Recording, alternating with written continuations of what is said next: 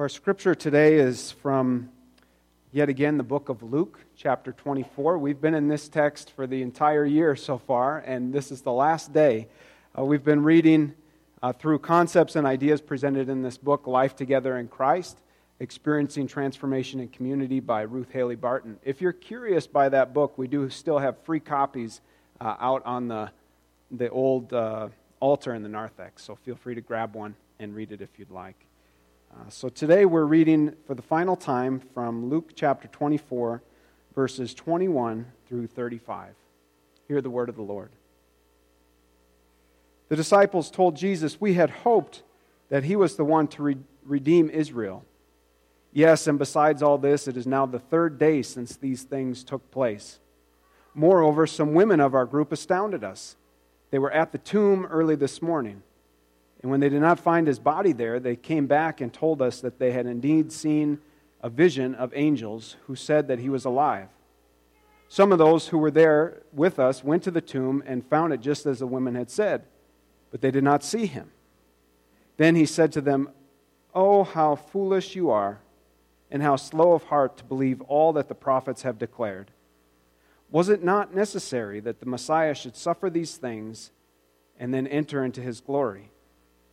Then, beginning with Moses and all the prophets, he interpreted to them the things about himself in all the scriptures. As they came near the village of village to which they were going, he walked ahead as if they were going on. But they urged him strongly, saying, Stay with us, because because it is almost evening and the day is now nearly over. So he went in to stay with them. When he was at the table with them, he took the bread, blessed and broke it and gave it to them. Their eyes were opened and they recognized him, and he vanished from their sight. And they said to, one, to each other, Were not our hearts burning within us while he was talking to us on the road, while he was opening the scriptures to us? In that same hour, they got up and returned to Jerusalem, and they found the eleven and their companions gathered together. They were saying, The Lord has risen indeed, and he has appeared to Simon. Then they told what had happened on the road and how they had been made known to them in the breaking of the bread. This is the word of God for the people of God. Thanks be to God. Amen. So, perhaps one of the most common things that comes up in conversation now is something about the weather in the spring coming about. Have you experienced this? Say, how's it going? Well, I'm ready for winter to be done, right? I agree. I, I, walk my dog every day, so I'm getting really tired of having to put on all the gear. You know, even some days the, the goggles to go out. I'm getting really tired of it. And yet, when we get to this time in the winter, some days it feels like it's never going to warm up. Doesn't it? It just feels like the winter is just going to drag on and on. And it could, by the way. We've had winter go into May sometimes recently. That's not helping, is it? That's not helping. But you know, there's something about us that we know that it's going to change, right?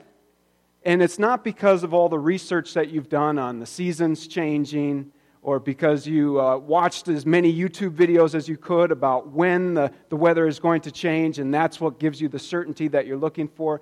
It's not because of all that research or maybe even a degree in meteorology. It's because of your lived experience. Maybe when you were little, you had to tell, like I have to tell my kids, like, uh, yeah, it's, the spring is coming. And Peyton said, Well, when is summer coming? We want to go swim outside. it's a little cold today, honey. you know, so at some point you have to be told, but eventually you just know deep within your bones that the season is going to change because you've lived it, you've experienced it. Otherwise, it would be uncertain right? Of when is the weather going to change, that, which that, that's always uncertain. But you know with certainty because of your lived experience. Is this not true in every other realm of life? Certainty comes not from learning about all the things about being a parent, you know, it helps, but certainty about, okay, my kid is going to be okay even if they scream all night comes through living it certainty about um, investing in the stock market and then one day you're going to be able to retire comes through seeing the changes over time, through living it. Okay, anything that we want to have certainty about, the best way to get certainty is through lived experience. Of course, education helps. The hardest things that we experience in life are the uncertain ones, the ones we haven't lived. When we get to times where there's great change in the world. Have you ever been through an experience like this? Our cultural moment is ripe with uncertainty. Tremendous uncertainty, whether it's what's going on in Russia or the pandemic or changes on the local level, people quitting important positions and churches closing and all kinds of different things. Uncertainty is extreme right now, at least in, compared to modern or recent history, is it not? And what does that generate within most of us? Fear. Yep, thank you, Sue. Sorry if you didn't want me to say that. Fear and anxiety depression, maybe, hopelessness, all sorts of not good emotions. But this is one point that I'm trying to make today that I hope you understand is Uh, let me ask it to you in a question. Does learning about any of those things help you to feel any more certain about it? Say, take the Russia and Ukraine crisis right now. Does it help you feel any more certain about how it's going to turn out? or feel any less anxious or fearful the more you dive into it, it doesn't really help, does it? Yet we can't help ourselves. I check my phone, I grab my phone and go to my favorite news app and say, what, What's happened next? And then I immediately say, I shouldn't do that. but this is what uncertainty does within us. And if we don't have a lived experience, we can't be certain, and we're kind of caught in this trap gives you a sense of what the disciples were experiencing. This sense of uncertainty that they had. Remember, they gave up their entire lives. You know, we come to church on Sunday. These disciples said, We'll leave everything for you, Jesus. We'll follow you. We'll become like you. We'll uh, go against the grain of the culture to see what you would do in our lives. And then he dies. Sounds terrible. I can't imagine if my life was uprooted right now and I found out that everything I've given to Jesus was, well, at least I would think that it was for nothing. That'd be pretty hard, wouldn't it, if you think about some important part of your life? That's incredible uncertainty, great fear, depression, anxiety, all the things, all the feelings that we have now. Is exactly what these disciples were experiencing. But think of what they chose to do. We've talked about this many weeks. If you've been here, you've probably caught this theme. They decided to continue to walk together. They didn't silo to their favorite place to hide. They didn't say, I'm done with everybody. I'm just going to go and uh, try and understand these things on my own. They continued to walk together. Yes, they left the main group, but they kept walking together. They expressed their disappointments. They welcomed the stranger. They sorted through the scriptures eventually with Jesus, who they didn't know it was Jesus at that time. They welcomed the stranger to say, I'll let my life be interrupted for possibility, to see what might happen. And it's in this amazing moment where they invite Jesus into their home and they sit down and break bread with him in the most intimate setting. Even still today, that's the most intimate setting that we could experience together to share a meal to open our hearts, to be vulnerable. And during this time, they experience the presence of Jesus. They realize it's Him. The fog is lifted, or the, the, the lenses on their eyes have changed. And they can see that they are in the presence of the risen Christ. This is a life changing moment for them. Everything would change for the better. A pivot that leads to a new high in their life that would give them courage to face whatever would come. Their experience with Christ is what would give them certainty for whatever came in the future. You see the importance of lived experience? No matter what would happen. So now the question is not for the disciples, will the season change? Of course it will. This may be how is it going to change? When is that change going to come? What is it going to be like? So, for them, knowing that Jesus is risen, that he meant all the things that he said, meant they didn't have to wonder anymore is Jesus real? Is he real? I don't know. Was he saying the, did he mean what he said? I mean, did we waste our life? That wasn't the question anymore. Now the question was, how is Jesus going to work? How is he going to show up in my life? What truth is he going to reveal to me? What's he going to do? How is he going to use me to change the world? That was the new question that the disciples were asking. And you can see when you read about the excitement with which they go back to the rest of the disciples. They say, We've seen him. We've had an experience. We are certain that he is risen. And it changed everything. That's the same gift that we have through the power of the Holy Spirit to experience the presence of Christ as we gather together, as we share our lives, as we express our disappointments, as we say, How could this have happened? As we go to the cross and say, Why did you do that, God? And we open a space within our hearts for God to tell us something. But if this is our posture, then how can we ever receive? How can we ever have this kind of Emmaus Road moment where God shows us that He's real, that He will address our wounds, that He will be there in the future?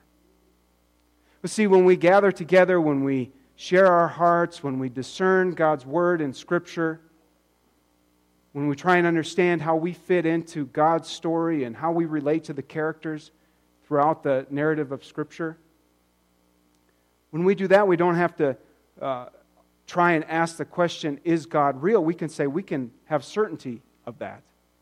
And instead, we discern how is God going to act in the world today?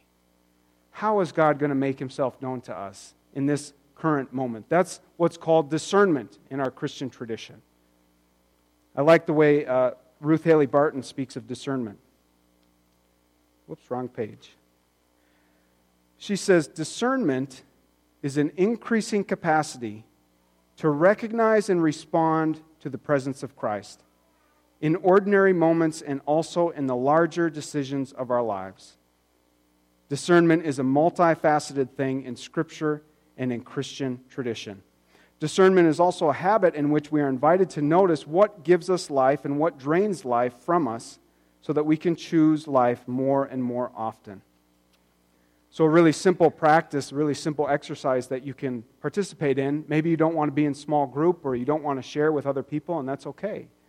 But a really simple thing you can do at home is to, um, to journal and to write down how did I experience God's grace today? What gave me life? Maybe that's a starting point for you. You have to say, what was life giving for me? If you look back at the day, you can say, it was really life giving when I felt blessed by my family. So maybe you make a connection with God was present to me in that moment. And you can also say that it drained life from me when I gossiped about somebody that I know, or when I really gave into my fears and endlessly scrolled Facebook or YouTube or my news channel or whatever.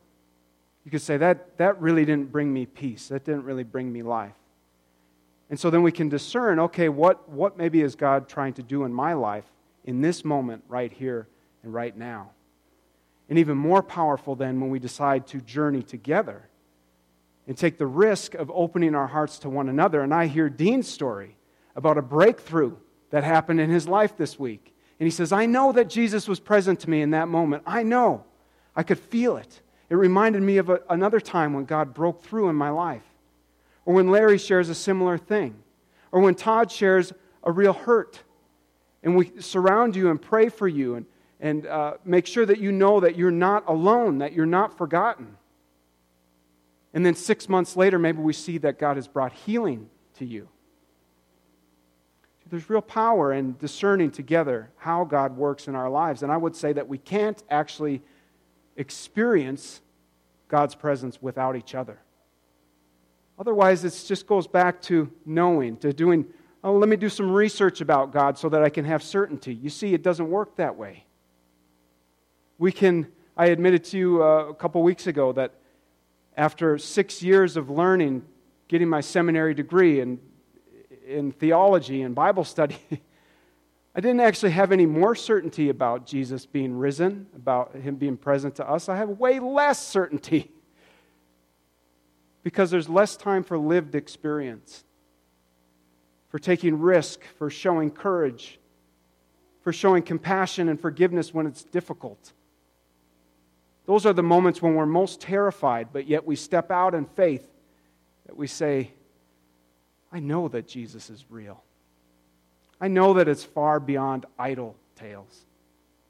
And you see, what happens then is when we can look back at those moments, like the disciples said, they said, uh, were, our, were our hearts not burning within us when we realized it was Him?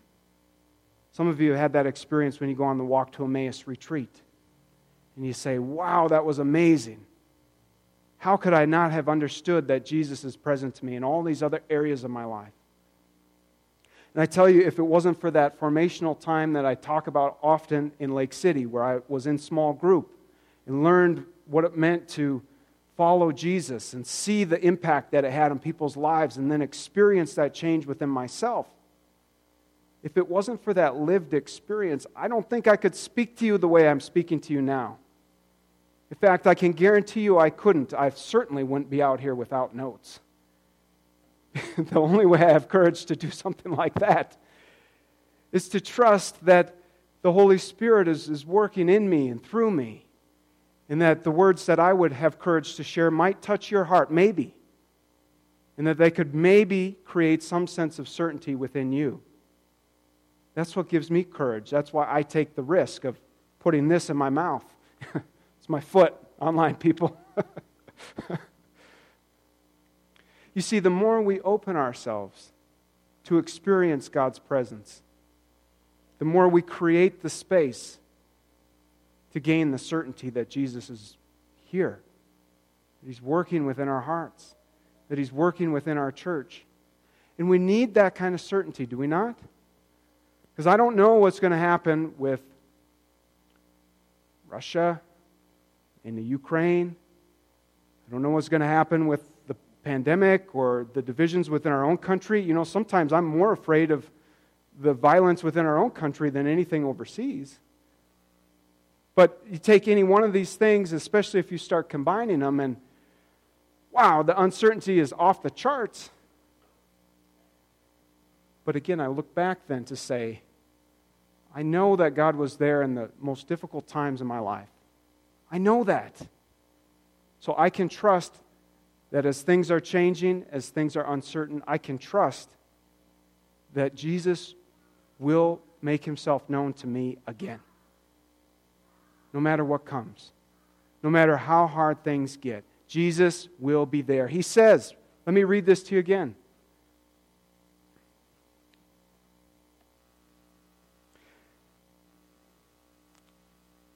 In this world, you face persecution, but take courage.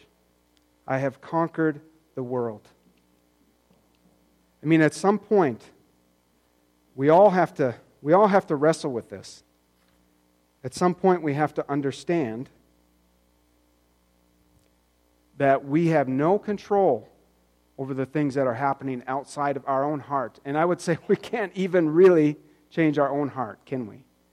How hard is it to change a habit or the way we think about something? We certainly have no control over anything else happening outside of the right here and right now. It's full of uncertainty. But we can allow God to speak to our hearts. We can allow the experience of Christ together to give us courage to face whatever will come. Because no amount of worrying about it will change that reality. No amount of learning about whatever thing you're most afraid of is going to change that reality. There's no certainty there. In our life, I think we have three certainties. See if you agree with me on these. Maybe, maybe two out of three. Some people use the death and taxes thing. Go ahead if that's, if that's what you like. See if you agree with these, okay? We're all alive right now. If not, we're in trouble. we are all alive in this room. We are breathing. We're safe. We're warm, praise God. We're allowed to hear God's word proclaimed. We are alive. That's one certainty. Second certainty, we will all die. Fair? I think that's pretty fair. The third and most powerful certainty Christ is risen. He's here. And you see, if we can accept that certainty through our lived experience, then the other two, our perspective of them changes dramatically. I can accept that I will die one day. And I say, Lord, then make my, worth, my life worthy of your name. May I reflect your goodness and grace, especially when things are hard. And of course, that's a, a, a growing process of surrendering our hearts to Jesus and saying, Lord, help me to see where I am not living with courage, where I'm not living with compassion, where I can step forward, trusting that you are working in me.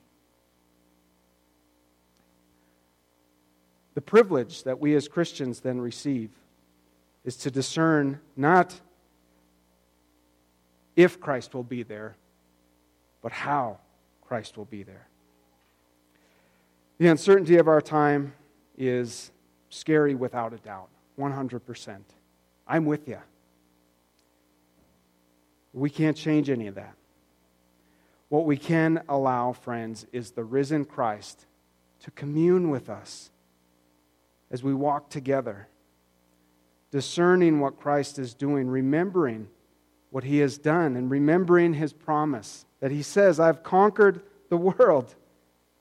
Accept this truth so that you may have peace. Amen.